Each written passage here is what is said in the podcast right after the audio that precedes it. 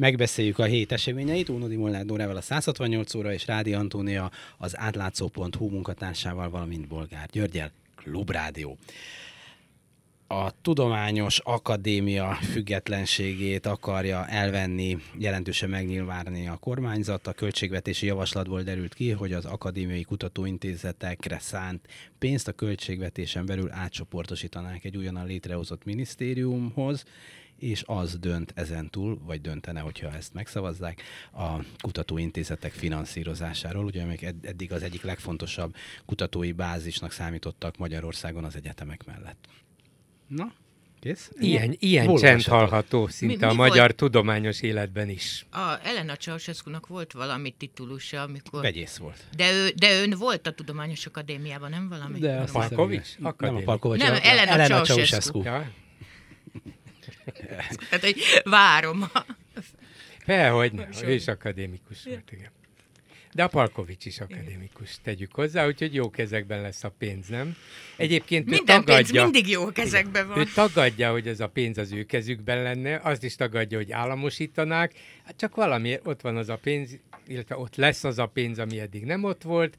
Nem is tudom, mi a célja vele, hogyha nem az a cél, hogy az állam osztogassa szét, vagy a minisztérium. Azt mondta, hogy hatékonyabb kutatásokhoz jobban kell koordinálni a fölhasználók, a mindennapok és a tudomány emberek között. Hatékonyabb, koordináltabb. Neked az államigazgatásban a helyed. Ezt jól látod. Ugye? Szerintem meg tudnám csinálni, sokkal vidámabb lenne az ország. Ez azért is érdekes ez a történet, mert az akadémia, vagy legalábbis az akadémia vezetése eddig meglehetősen óvatos volt politikai kérdésekben. Talán a CEU volt azon kevés ügyek egyik, amikor egy kisebb irgum-burgumot megeresztettek, de egyébként hát nem nagyon kritizálták a kormányzatot, még olyan dolgokban sem, amelyik érintette a tudománypolitikát. Azért az oktatással kapcsolatban többször is megszólaltak, az közoktatási elnöki kabinetet Pléh Csaba vezeti most már egy ideje, és többször kiadtak azzal kapcsolatosan nyilatkozatot, hogy eléggé aggasztónak látják a közoktatásban zajló folyamatokat, ami azért az ő szempontjukból egy fontos jelzés, mert ugye a magyar tudományos élet utánpótlását azt mégiscsak a közoktatás is adja részben, és hogy ezzel kapcsolatban ők kritikákat fogalmaztak meg, és konkrét javaslatokat is azzal kapcsolatban, hogy ők ott állnak a közpolitikai döntéshozók mögé, beteszik a tudást, és nem csak úgy kritizálnak, hanem adják is a segítséget, és hogy ezek visszhangtalanok maradtak egyébként a kormányzat részéről, ami döbbenetes, hogy megszólalnak. Tehát ugye a magyar tudományos élet krémje azt mondja, hogy problémás a szakgimnáziumi rendszer, rossz, ami most az oktatásban folyik az esélyegyenlőtlenségek kapcsán, és hogy ez teljesen süket fülekre talál. Tehát az CEU-n kívül ők másban is megnyilvánultak. Nem tartom egyébként meglepőnek, ami történik, de nem ezek miatt, a kritikák miatt, hanem a kétharmad logikája miatt. Amit autonómként még működőnek tekintenek ebben az országban, azt be fogják darálni. Tehát a Tudományos Akadémiát is, a bíróságokat is, mindent, ami még maradék autonóm életjeleket mutat, azt be fogják darálni. Ez a lényege a 2018. április 8-a utáni. Magukat? Tehát azért a bírák valamennyire... Majd a bírákról még beszélünk. Igen, azt hiszem, hogy van ott még téma, de úgy értem, hogy azért valamennyire ők kiállnak a saját önigazgatásuk érdekébe. Ezek nagy koponyák biztos, aki a Tudományos Akadémia tagja. Miért nem hallok? Itt azért nem csak a Tudományos Akadémia tagjairól, hanem a kutatóintézetek dolgozóiról van szó, ami nyilván egy sokkal szélesebb kör, de felteszem, itt vannak leginkább azok az emberek, akik, hát jó páran közülük legalábbis, ha itt nagyon megszorul a hurokanyakok körül, el tudnak menni más országba. Hát ugye ez már részben megtörtént, tehát eszmetlen sok embert veszített a magyar tudományos élet. Az elmúlt években sokan kint dolgoznak, kint kutatnak. Az elmúlt 150 évben, de ezzel együtt én továbbra se értem, hogy ha ekkora a baj, ahogy Dóri mondja, nekem is úgy tűnik, hogy igen, ez egy tendencia, hogy nehogy valami egy kicsit is önálló legyen, ráadásul okos emberekkel. Akkor miért nem hallani, hogy el a kezekkel, vagy valamit, amilyen...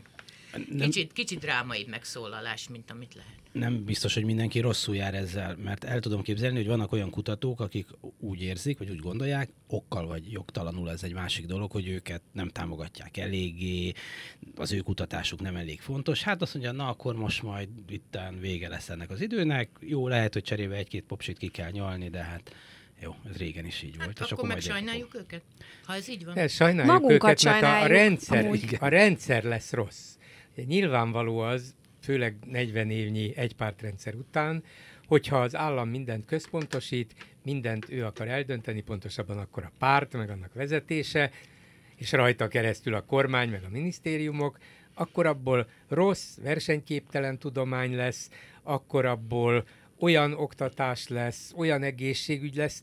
Az volt lehet, hogy annak idején még nem is annyira rossz szándékú elképzelés, nem feltétlenül a diktátorok elképzelése, hogyha majd az összes információ, az összes tudás egy nagy központban halmozódik fel, akkor majd annak a központnak az irányítása képes lesz átlátni az ország, a társadalom szükségleteit, igényeit, meg tudja adni a válaszokat, ad is hozzá erőforrásokat, mennyivel hatékonyabban fog működni a szocializmus. Ez a tervgazdaság, amiről most te beszélsz. Igen. És kiderült, az hogy az Orbáni 5 éves terv.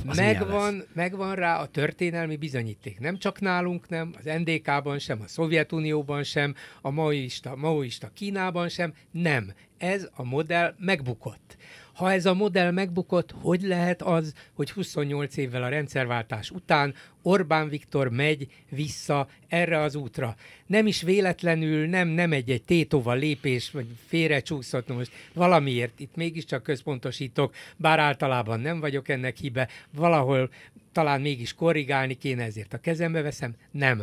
Az elmúlt 8 év minden lépése arra mutat, hogy mindent a kezembe veszek, méghozzá a sajátomba. Lehet, hogy kiosztom éppen Palkovics Lászlónak, lehet, hogy kiosztom valaki másnak a feladatot, de minden döntés az én kezemben összpontosul, az én jóváhagyásom, az én fejbólintásom nélkül semmi nem lesz eldöntve ebben az országban. Sem nagy, sem kicsi, sem felcsúti kis vonat, sem a Tudományos Akadémia költségvetése. Szerintem mi még mindig ott hibázunk, hogy azt gondoljuk, hogy a kormányzat valamiféle vélt vagy valós jót vagy jobbat szeretne. De nem, hát itt erről szó sincs. Hatalmat akar és pénzt, és nem érdekli, hogy a magyar tudomány majd rosszabb lesz, hát azért kevesebb pénz jut majd Mészáros Lőrincnek, vagy rövidebb lesz attól a felcsúti kis vasút. A túrót kit érdekelnek ezek a kvantumok, meg izék, meg matematikusok, meg most a filozófusokról nem is beszélve azokat. És nem is lehet mérni, ugye, hogy rosszabb lesz a tudomány egyik évről a másikra? Nem. Ez nyilván egy hosszabb folyamat. Több év alatt akkor se lehet pontosan mérni, hogy a tudomány jobban vagy rosszabb. Ez csak bekavar. Tehát csak amikor, igen, csak a baj van vele. Itt van például ez a szerencsétlen közoktatás tényleg, amiben 2010 óta olyan sok változás történt, hogy ihaj, és semminek nem volt se előkészítése, se utólagos hatástanulmány, semmi, amit tudunk az oktatás teljesítményéről, azt ugye egyrészt nemzetközi mérésekből tudjuk, másrészt köszönhetően a Tudományos Akadémia kutatóintézeteinek, ahol közgazdászok különböző adatokat elemezve és összerakva, és nagyon nagy munkával elemezve megmutatják, hogy bizony nem jó irányba mennek a dolgok. Tök döbbenetes az a csend, ami például övezte az idén februárban bemutatott könyvbemutatón a 2017-es indikátorrendszerről szóló tanulmánykötetet, amelyet a kormányzat is megkapott, ami arról szól, hogy mi történt az elmúlt 4 évben, hogy milyen káros folyamatokkal szembesülünk mi a közoktatásban, és hát ezek fognak megszűnni, és ez ilyen van ugye az egészségügyben is, a gazdaság terén is, tehát számos ilyen kutatóintézet mutatja a valóságot így szembe, ami homlok más képet mutat, mint azok a közpolitikai döntések, amelyeket meghoznak. Hát most majd ezek sem lesznek, és nem fognak bekavarni a nyilvános térbe. De minden esetre ez az egész tudománnyal kapcsolatos kormányintézkedés, aminek az előkerülésére is jellemző, hogy csak úgy véletlenül valaki észrevette a jövő évi költségvetés tervezetében. Nem mondták meg azt, hogy elvtársak, nem jó így a tudomány irányítása, nem hatékony, nem koordinált, ezért mi majd hatékonyabbá és koordináltabbá tesszük, és oda tesszük a pénzt az újonnan létrehozott innovációs minisztériumhoz. Értettétek? Értettük a feladatot X elvtárs, ugye? De egyébként... De nem mondták meg, sunnyogva beletették a költséget, és valaki fölfedezte, riasztotta az akadémia elnökségét, azok közben megkapták, de már a költségvetés beterjesztése után a kormánytól a papírt, hogy ez most így lesz, van 1 órátok arra, hogy véleményezzétek. 1 órátok. Gyuri, és erre véleményezni. És nincs, nem szólnál de, azért de épp ezt akarom mondani. És erre nincs valami totális és általános, generális felháborodás. Az összes tudós nyugdíjkorhatáron innen is túl föláll, és azt mondja, hogy ezt nem. Lehet, hogy elégedetlen vagyok az akadémiai rendszerrel, a pénzek elosztásával, lehet, hogy másképp kéne, de hagyják meg, ami ez viszonylagos függetlenség. Nekem ez, hogy őszinte legyek, szomorúbb, mint az, ami történik, mert igen, nagyjából Orbán Viktorból ezt nézem ki, ami történik, azt csinálja, amit kinézek belőle, nincs ezzel gond. A gond azzal van, hogy ezek az emberek az ország legnagyobb koponyái papírforma szerint. És akkor tényleg mit várjak el a bázarekettyési önkormányzati, nem tudom, 20. osztályvezető helyettestől, hogy hogy álljon ki az érdekeire, nem csak az érdekeire, a demokráciáért és a normális ügymenetért, ha a legnagyobb koponyák nem tesznek semmit.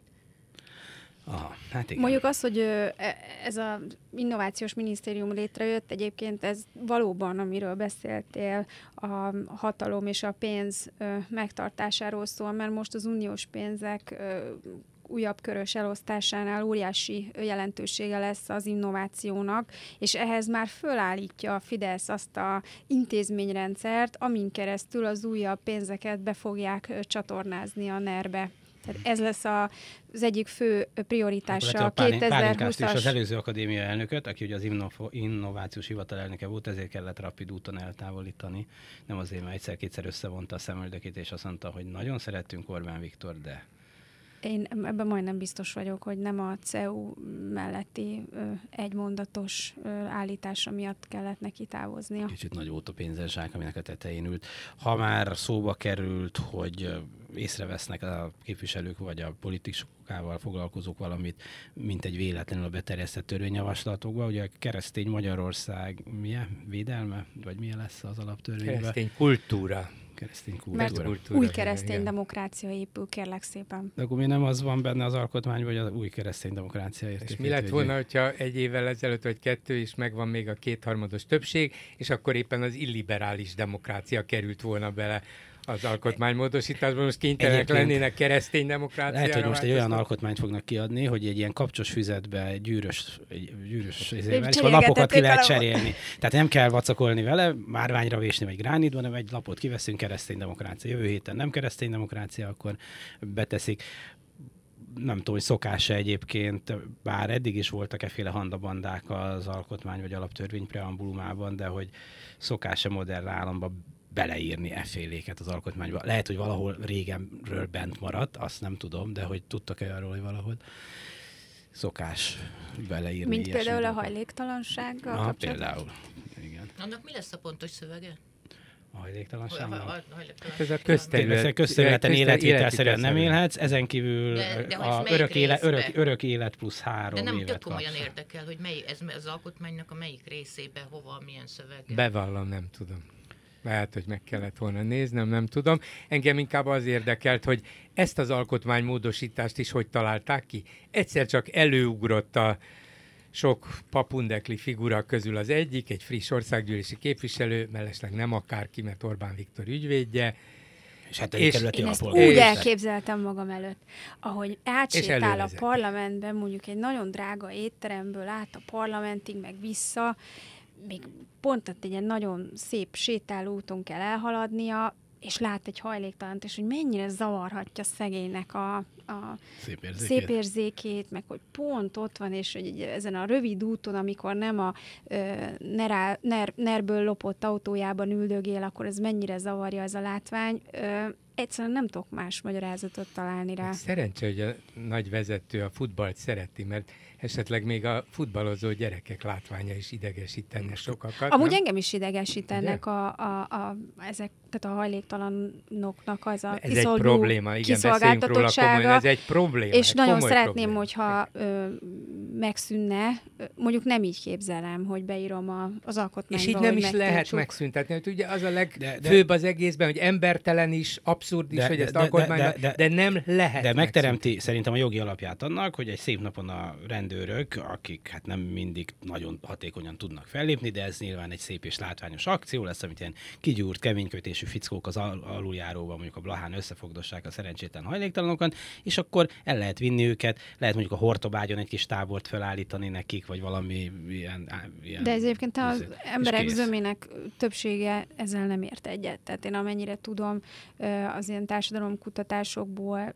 tehát nincs ilyen irányú gyűlölet a ilyen kiszolgáltatott emberek. Ellenérzés van velük szemben. És valóban nem normális, hogy emberek ott laknak most a Blaha Lujza téret emlegettem, ott laknak a Blaha Lujza téri aluljáró kellős közepén, szakmányban éveken át, tehát ez nyilván nekik se jó, nekünk se csak jó. Ugye, tehát amikor van egy ilyen probléma, és ez nem csak magyar probléma, gazdag országoké is, akkor azokat a példákat kellene megnézni és követni, hogy hogyan lehet ezen enyhíteni, megszüntetni valószínűleg sehol nem lehet. Mindig lesznek olyan szerencsétlenek, akik egyszerűen nem képesek már máshol, sem szellemileg, sem egészségileg, sem anyagilag, sehogyan sem, már alkalmatlanok arra, hogy bevonuljanak egy házba, fenntartsanak egy albérletet, vagy akár egy ilyen közösségi szálláson, amit létrehoznak, de sokféle megoldás, kisebb-nagyobb megoldások léteznek, és különböző embereket különböző helyekre el lehet vinni.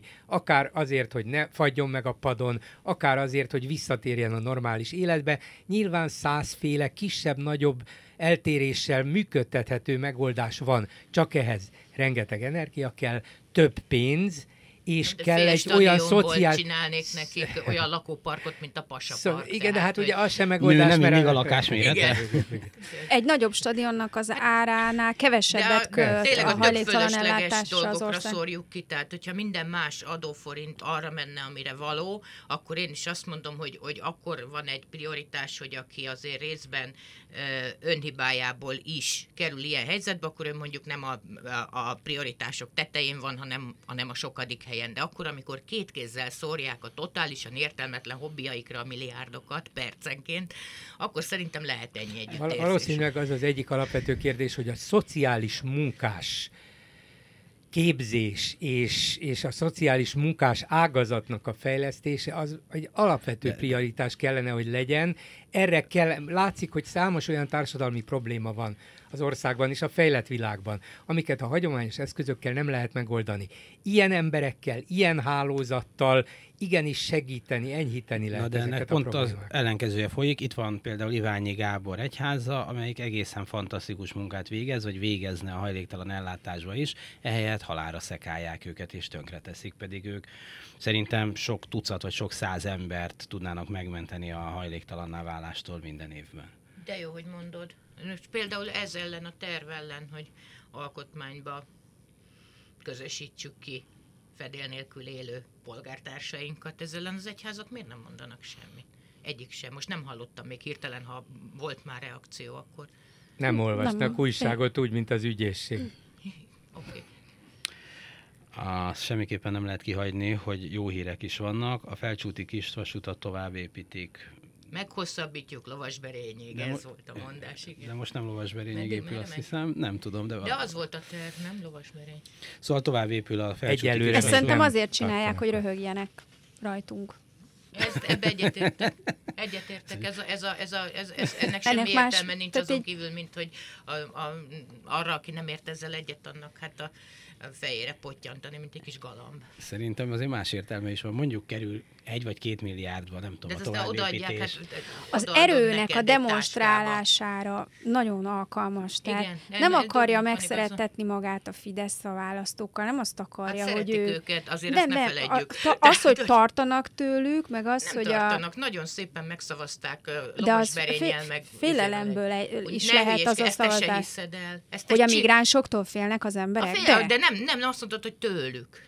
Nem, úgy értettem, hogy ő tőlük. Nem, a félelem kialakult a választókban különböző dolgok miatt, például azért, hogy a migránsok betörnek, és ránk hozzák a romlást. A pestist.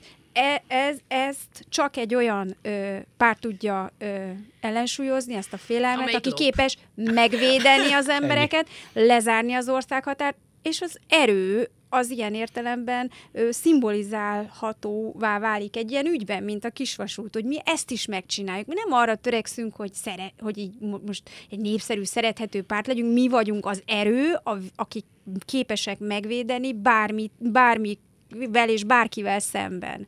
Erről szól. Akár az Unióval szemben is, mert ugye a felcsúti kisvasúton végig vonatozgatott az OLAF-nak a... És milyen szépen rendben helyben hagyták, úgyhogy az OLAF-ról is van egy remek véleményem. Egyébként mivel lehetne jobban szerintem megvédeni? Szerintem az nem az OLAF volt, az Európai Parlamentnek egy ilyen ellenőrző bizottsága. De és az, nem. De nagyon nem nyilvánosságra hoztak egy jelentést, amiben sok kritika volt, többek között ez is. De egy Európai Parlamenti Ellenőrző Bizottságnak nincs igazán befolyása semmire. Ébredjenek már föl, hogy ez nem vicc, ami itt folyik, tehát hogy jó reggelt. Nem azt mondom, hogy helyettünk oldják meg, hanem hogy ne azzal a szemmel nézzék, mint egy babazsúrt a 12 kerületben. A világ talán legtekintélyesebb hetilapja, az Economist, az e-heti számának címlapján megint oda tette Orbán Viktort. Első helyre. Ott van, első helyen a Orbán Erdogan Putyin, és ki a negyedik? Orbán Erdogan Putyin. A szörnyű Fülöp-szigeti elnök. Szóval remek kis társaság, de nem ez az első eset már. Ők néhány évvel ezelőtt észrevették ezt az embert, és akkor három figura volt ott, tulajdonképpen még díszesebb volt a társaság. Trump, Marine Le Pen és Orbán Viktor. Magyarán észrevette már a nyugat, hogy mi az a vírus, amit... Nyugati média vette észre. De a politikusok is. Csak éppen nem tudnak mit kezdeni. Itt van a legerősebb, Angela Merkel. Ugye? És az Európai Néppárt?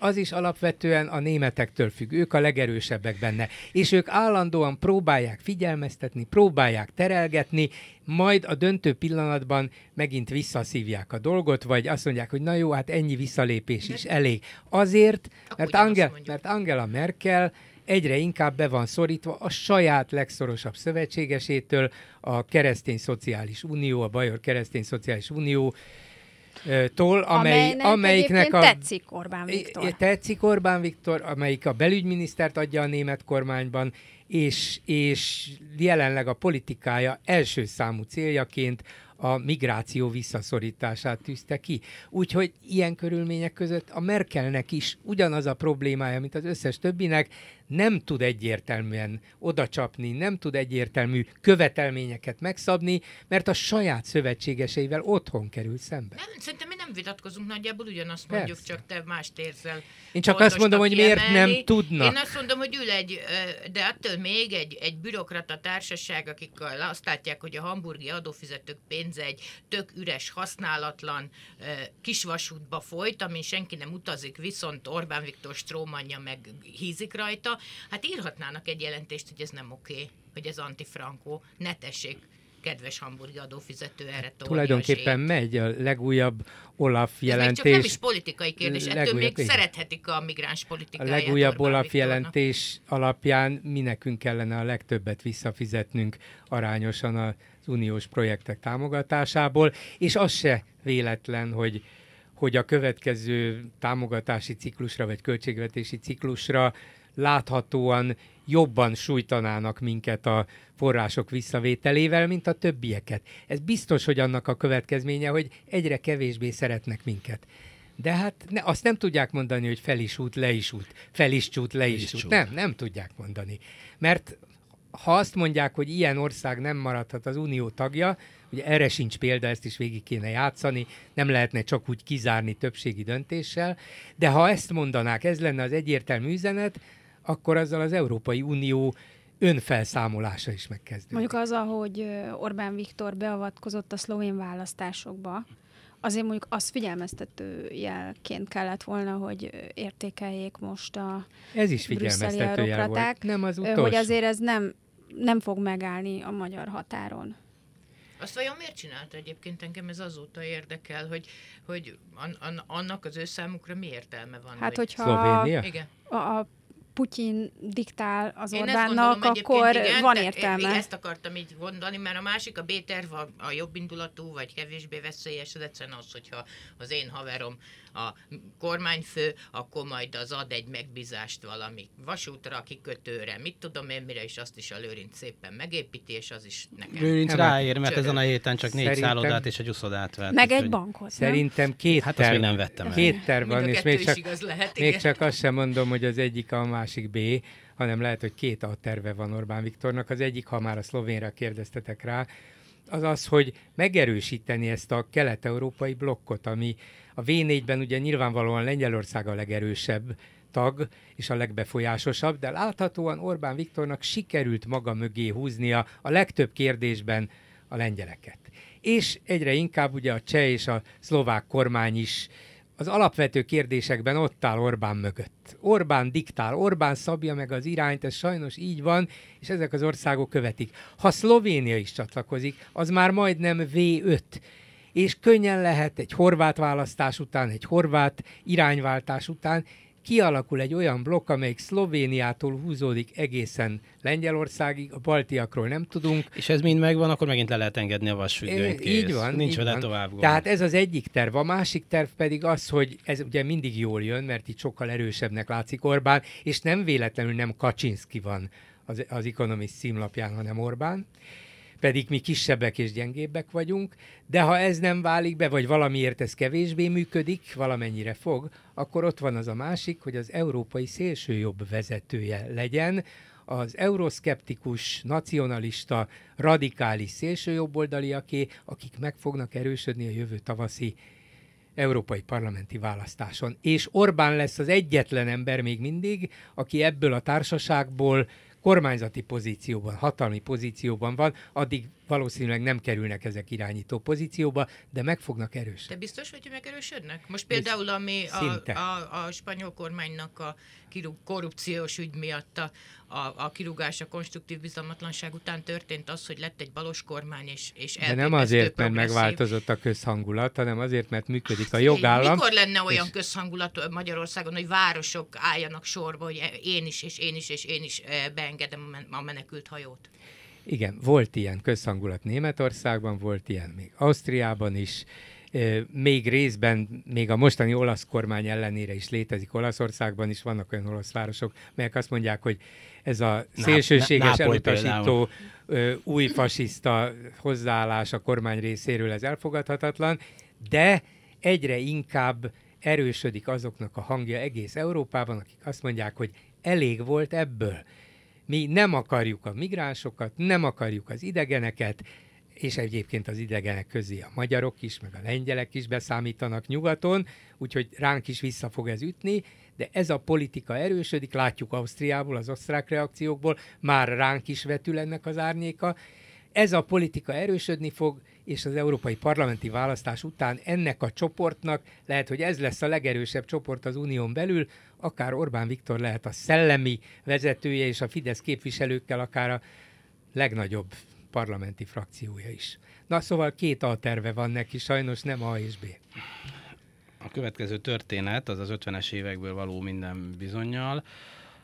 Ugye régóta tanúi vagyunk annak a vitának, ami a bírósági szervezeten belül megy. Egyik oldalon van Szájerné Handó Tünde, aki szemmel láthatólag azt a pártfeladatot, pártutasítást kapta, hogy darálja be a bíróságokat lehetőleg máma még, és szembe van az Országos Bírói Tanács, amelyben jó pár olyan bíró bekerült, aki szeretné a bíróságok függetlenségét megtartani, vagy minél többet ebből megtartani, és Szájerné Handó Tünde egy rendes hajtóvadászatot indított ellenük. Na most az a szép új fordulat a dologban, hogy 3 bíró ellen, aki tagja ennek a bírói tanácsnak, amelyiknek elég komoly jogkörei is vannak, szóval 3 bíró ellen fegyelmét indítatott azért, mert állítólag ez a 3 bíró szeretett volna valami irathoz hozzáférni, ami ez egyébként joguk lett volna, de ezt Handó Tünde megtagadta, nem adta oda nekik, és egy kis titkárnőt küldött ki ezzel a szép üzenettel. üzenettel, hogy coki, és hogy állítólag ezek a bírák halálosan megfenyegették a titkárnőt, aki ezt az üzenetet hozta, és ezért folyik ellenük fegyelmi. Ez a magyar bíróság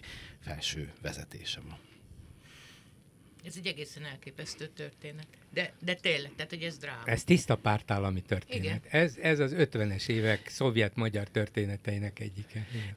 De nekem csak a fantáziátlansága szomorít el, vagy hogy ez se számít. Tehát mire mondták azt, hogy az egyik ceruzát lopott, a másik, az sok időben túllépte az eljárási határidőket, a harmadik, tehát kicsi munka lett volna benne. Nem szívesen mondom, hogy ezt élő ember nem hiszi el, mert kiderül, hogy mindig mindent elhisznek sokan.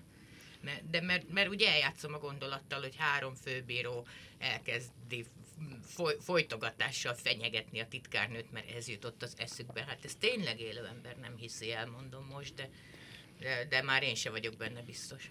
Ugye a választások előtt azért azt lehetett érezni, hogy a Handó Tünde pozíciója a bírói karon belül eléggé megingott, és bizalmatlanok voltak vele szemben a főbírák, és egyáltalán a bírói kar még tényleg tudta mutatni az autonómia jeleit, de mint ahogy a beszélgetés elején a Tudományos Akadémiával kapcsolatban, amelyik szintén mutatott még autonóm életjeleket, a bedarálás vár, ugyanígy ez a választás most megerősítette a Handó Tündét, és nyilván aki kontroll akar gyakorolni felette, azok el lesznek távolítva, akik kritikát fogalmaznak vele szemben, azok szintén nem fogja hagyni Orbán Viktor, hogy a bíróságok autonóm módon működjenek. Tudtuk előre. Egyébként ez még egy olyan ugyan programot nem hirdetett Orbán Viktor, de azt lehetett tudni, hogy a bíróságoknak neki fognak menni. Teljesen nyílt lap volt. És ebben még értelme is van, meg érdekük is a saját szempontjukból. Szemben a Tudományos Akadémia semmi, az erőfitoktatás, mint a kis vasút. Nem. Azt gondolja a művészeti életre, hát hogy az lesz most a nagy művész, akire mi azt mondjuk, ez... Nem kell meg az, hogy nem kell most ugyanezt történik az akadémiánál, a tudományban, és hát... Az lesz a nagy tudós, akit ők akarnak meg nagy tudós. Egyébként már kész. Ez még mindig csak, mint amikor a kutya lepisili a kis kertet. Tehát, hát azért, mikor megjelenik Orbán Viktor értekezése a magyar nyelv szerepéről, akkor... A bíróságnak van, tehát, hogy amikor... Hát így Rogán Antal feltaláló, nem? Hát innovátor van egy... Annak is van, hogyha mondjuk kijönnek olyan adatok a különböző ágazatokból, hogy mi működik rosszul, és mi az... Nem teszem közzé, enyém az MTI. Ezeket érdekel. Hát eddig se tették közzé, de azért... Nagy tudós, meg kikutatta, azt berakom a fiókba. Sose lesz belőled rendes diktátora, így csinál. Nem, ezt komolyan kell venni. El kell taposni. Antónia azt mondta ezzel a bírósági üggyel kapcsolatban, amit itt megpróbálnak ráhúzni néhány bíróra a bírói tanácsból, hogy azt hitte, hogy ez lehetetlen, hogy ezt az emberek úgyse hiszik el, de most már kezdi azt hinni, hogy bármit elhisznek az emberek. Majd akkor fogják az emberek elhinni, amikor az első komolyabb ügyüket mondjuk az adóhatósággal szemben keletkezik, mert mondjuk az egy ilyen közigazgatási bíróságon folyó történet lenne, és majd azt fogják érzékelni, hogy a sérelmeikre nincsen valódi jogi válasz és jogorvoslás. A perveszesek mindig ezt érzik egyébként. De nem, de amikor érzi a kiszolgáltatottságát, hogy nincs mögötte jogszabályi védelem, hogy nincs semmi, és hullanak a semmibe majd ezek az ügyek, akkor majd lehet, hogy meg fogják érezni. Igen, de itt arról a mondva csinált történetről volt szó, amit rá akarnak húzni a bírókra, hogy a titkárnőt megfenyegették, hogy ezt nem hiszi el senki. Ja. Azt szerintem teljesen mindegy, hogy hogy elhiszik, vagy nem. Arról szól, hogy ha te a bírói tanács tagja vagy és ott ugrálsz, akkor kellemetlenséged lesz belőle. Kétszer is gondold meg, hogy te okoskodni és akarsz. És ez az üzenet nem csak a bíróságokra ér el, hanem mindenhol a kis falvakba is, hogyha ugrálsz a bárkivel szemben, bár ez eddig ott már működött. De szerintem arra jöttek rá, és ez nem a bírói hivatal, hanem valószínűleg a Fidesz agyközpontja. Erre van az elmúlt évekbeli politizálásuk, hogy az emberek mindent elhisznek, hogyha erőteljesen mondják nekik, ezt csugallják, ezzel tömik a fejüket, és itt van az leginkább veszélyes és legmeghökkentő élő példa, a világ vezető demokráciája, az Egyesült Államok. Trumpnak most volt ez a csúcs találkozója az észak-koreai diktátorral. És még az is lehet, hogy eredményre vezet. Tulajdonképpen mindenkinek ez volna az érdeke, hogy Észak-Korea beszüntesse a fenyegetést, leszerelje a nukleáris arzenálját, és legyen valamiféle békés együttélés a koreai félszigeten. Még lehet, hogy a Trump-féle teljesen antidiplomatikus és antipolitikus húzás bejön. Tegyük föl. De hogy mit mond utána egy sajtóértekezleten Trump, és hogy ez elmegy, és hogy az amerikai társadalom ezt tulajdonképpen támogatóan nézi, és nem hördül föl, hogy te jó ég, a mi elnökünk ezt mondja. Egy-két mondatot idézek belőle. Megkérdezték tőle, hogy hát ez a nukleáris leszerelése kapcsolatban nincs semmi konkrétum, hát mégis hogy képzeli. Erre a válasza az volt, hogy a nukleáris az az első számú. A nukleáris. Nem, egyszerűen egy értelmes mond, nem, hogy nukleáris leszerelés, a nukleáris az a number one. Akkor megkérdezik azzal a kapcsolatban, hogy ő egyoldalúan bejelentette, hogy szüneteltetni fogják az amerikai dél-koreai hadgyakorlatokat mindenféle ellentételezés nélkül, de hát tegyük föl egy jóindulatú gesztus. És megkérdezik tőle, hogy ezt mégis hogy gondolja, erre a válasz. Sok mindent tudok a repülőgépekről, nagyon drága. Értitek? Én itt érzékelem ezt az elképedést, hogy... A boldog karácsonynak. Igen. Én értem, azt mondja, hogy repülőgépekkel hadgyakorlatozni nagyon sokba kerül. De van ennek értelme. Hát értelme van, csak egy amerikai elnöktől az ember egy kicsit szofisztikáltabb választ vár. De... Vagy azt mondják, hogy az emberi jogok sorozatos és legdurvább megsértéséről, hát tudjuk, hogy Észak-Korea tele van... kényszer munkatáborokkal. Miért ez a borzasztóan bunkó és neveletlen? Ezt akarom megkérdezni, stílus. Nem tudom. Azt mondja, hogy... Miért? Ez mitől vált divattán? Én tudom, hogy jó pofának, meg lelkesednek érte tanult ismerőseim is. Nem effektív anti-establishment van benne. De ilyen hasonló... Ez az, amit nem mert elitellenesség van benne, mert ez egy ilyen... Az egyszerűbb embereknél is egyszerűbb nyelven beszél. Nem tudom, hogy de azért nem tud bővebben és jobban. De azért itt van egy fontos dolog Amerika kapcsán, hogy Amerika viszont nincs lebénulva Magyarországgal ellentétben. Tehát, hogy míg van egy ilyen furcsán működő elnöke, és vannak... érthetetlen mondatokkal tarkított sajtótájékoztatói, aközben működnek a bíróságaik, van nyilvános kontroll, van tudományos élet, úgy az ország működik, tehát, hogy van...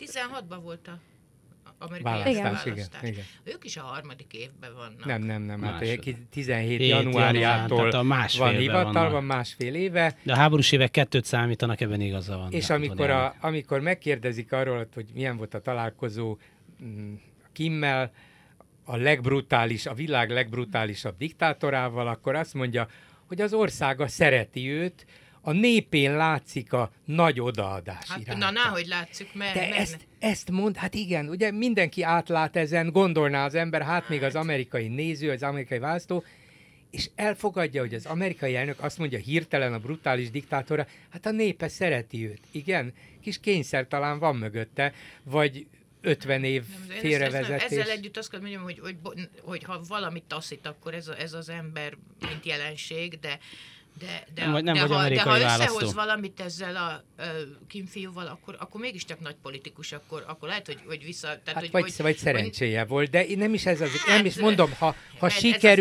ha sikerül itt a béke irányába komoly lépéseket tenni, rendben, nagyszerű, megdicsérjük érte. Jó, én azt nem értem. Tartom, mint jelenséget. Nem is az undorító. Az is egy másik kérdés. Hogy lehet, hogy a társadalom átsiklik-e fölött? Ahogy átsiklik a fölött, hogy... Ezt próbálom, hogy mond, mert működik. Az amerikai társadalom működik. Ha tehát, hogy akkor működne. De nem. Tehát, hogy azért egy csomó minden érintetlenül maradt. Nem lett lecsupaszítva egy bürokrácia, ott megmaradtak szakértők, ott nem volt egy ilyen... Az lehet, de hát nem tudom, megmaradtak az alap. Ma neki is lesz 8 éve. Ezért kérdeztem, hogy most azt a hány évet rakjuk össze, mert nem látni ott. Még két és fél van ebből. Mert ott se látni egy másik fajsúlyos politikus, se demokrata, se republikánus oldalon.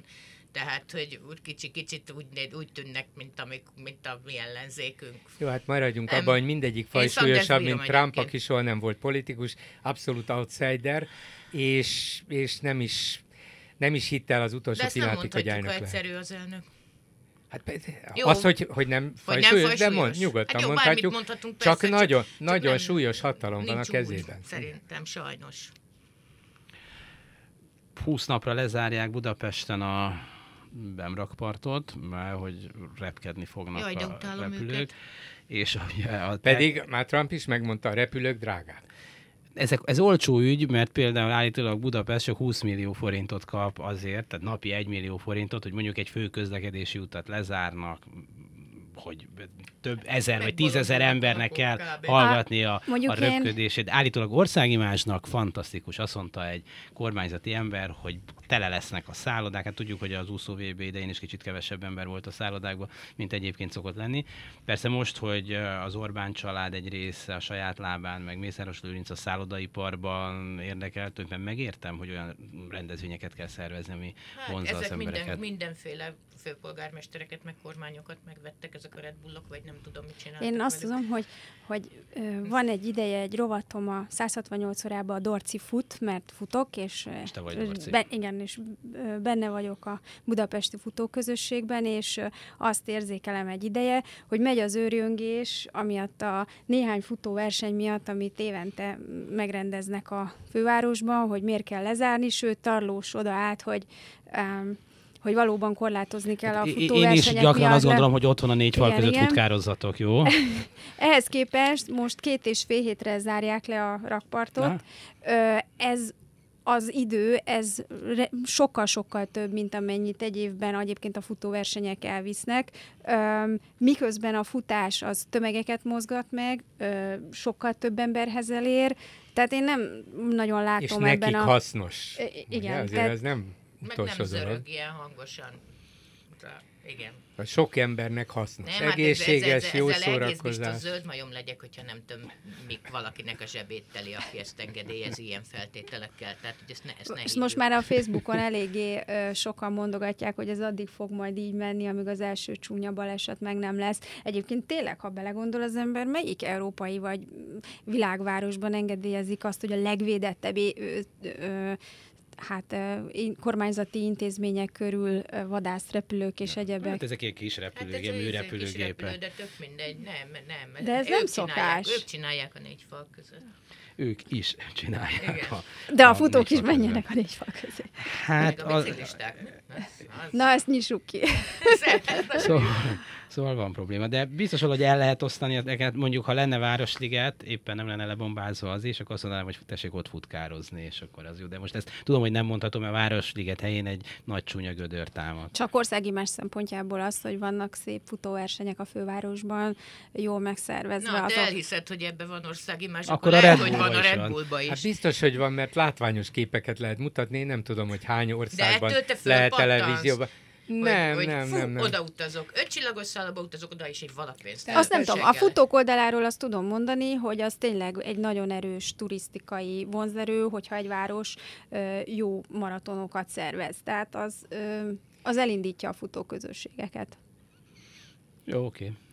De ettől, és ez a lényeg, jóval több pénzt is kérhetne Budapest azért, hogyha lezár. De ez egy picit hasonló, mint a film, nagyon sok filmet forgatnak, külföldi produkciót is Magyarországon, tök jó, egy nagy iparág épül rá, rengeteg nagyszerű magyar szakember kap munkát.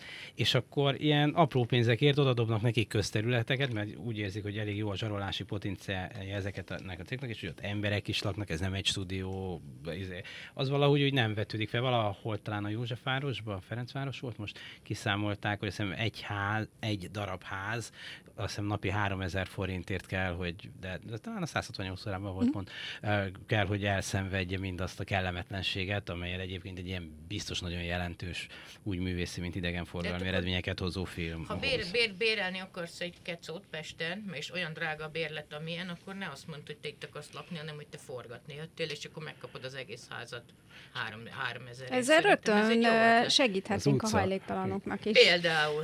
Hát ez annyira olcsó, hogy még meghívok két. Nem annyira kapják meg a házat, hanem a ház lakói kapnak kárpótlást azért, jó, hogy... de gyakorlatilag ugyanaz történik, hogy nem tudod használni, ami a sajátod, és ezért pénzt kapsz. 3000 forint. Ez tipikusan ugyanaz, mint a bérlet. Aha. Hű. Ezt most jól kimatekoltuk. Jól van. Mészáros Lőrinc már érintőlegesen szóba került Jó, hát ezt a műsort péntek délután veszük fel, tehát szombatig, vasárnapig mi történik, nem tudjuk, de a 4 szálloda, egy wellness központ egyelőre itt tart, és hogy állítólag titokban egy nagy új bankot raknának össze, amely az OTP konkurense tudna lenni, és ez is valahogy Lőrinc barátnál landolna, bár mint hogyha a kormány szóvőjén az a fiatalember, aki mostanában ottan beszélt, ezt cáfolta volna, de ettől ez még persze simán lehet. Ettől ez még simán lehet igaz. Szóval a OTP konkurens Mészáros Lőrinccel. Rohanni fogtak a pénzetekkel oda?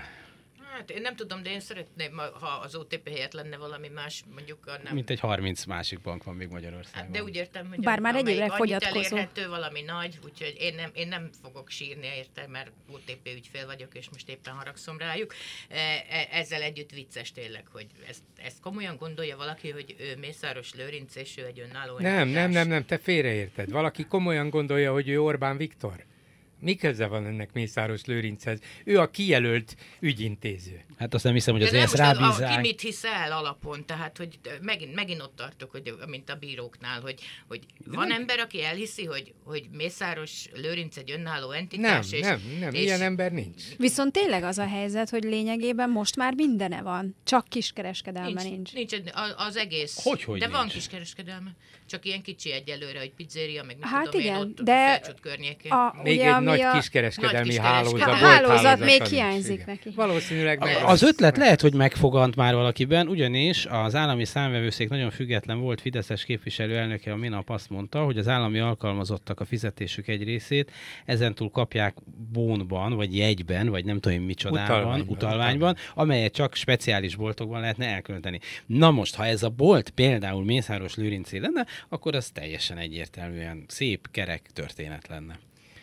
És még lehet alkotni mindenféle törvényeket is arra vonatkozóan, hogy hogyan lehetetlenítsenek el kiskereskedelmi hálózatokat. Hát ez megy, ez folyik. És akkor ez át lehet egy jó néhány éves Orbán ötlet, nem véletlenül csak gondolta azt sokáig mindenki, és számos jel mutatott arra, hogy a CBA-ból akarják a legnagyobb magyar kiskereskedelmi hálózat.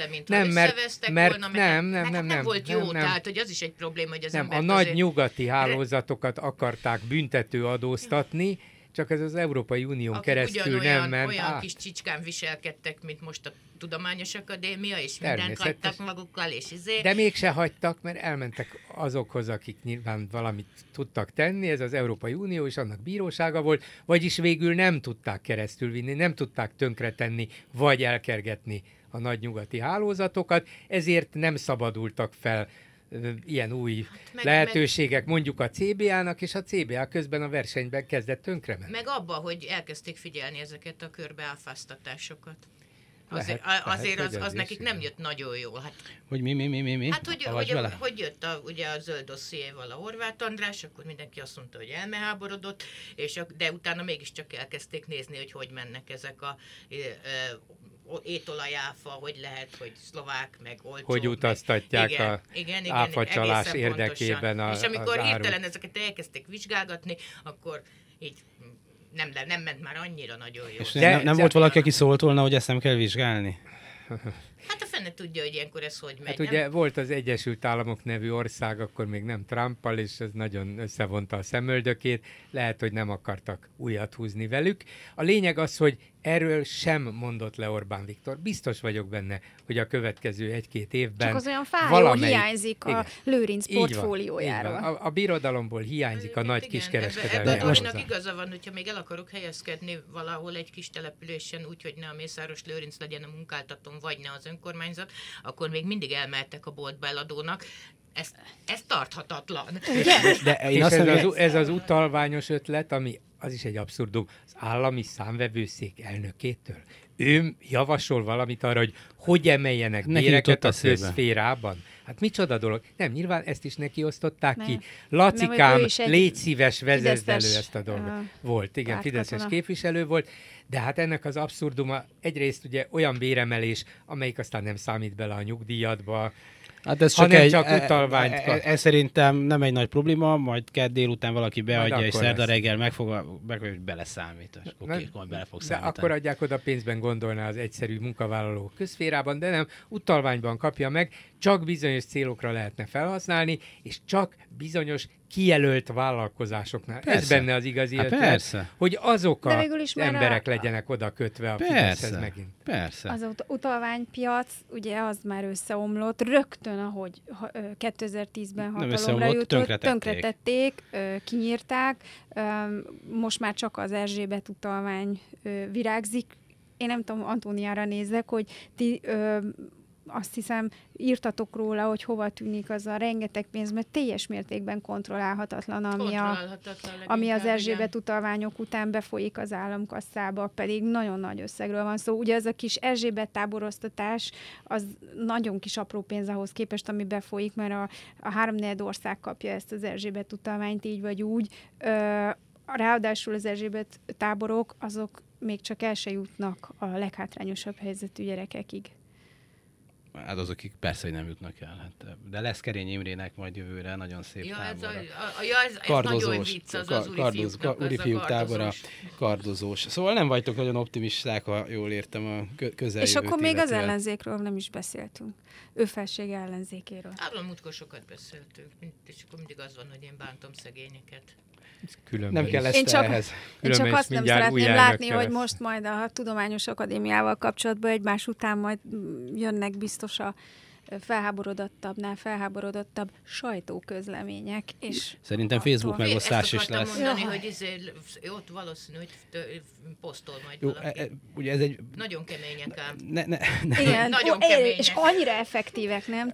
Nehéz ügy, mert azt nyilván nehéz elképzelni, hogy az dolgozó tömegek tízezrei vonulnak az utcára, hogy az akadémiai intézeteket hogyan finanszírozzák.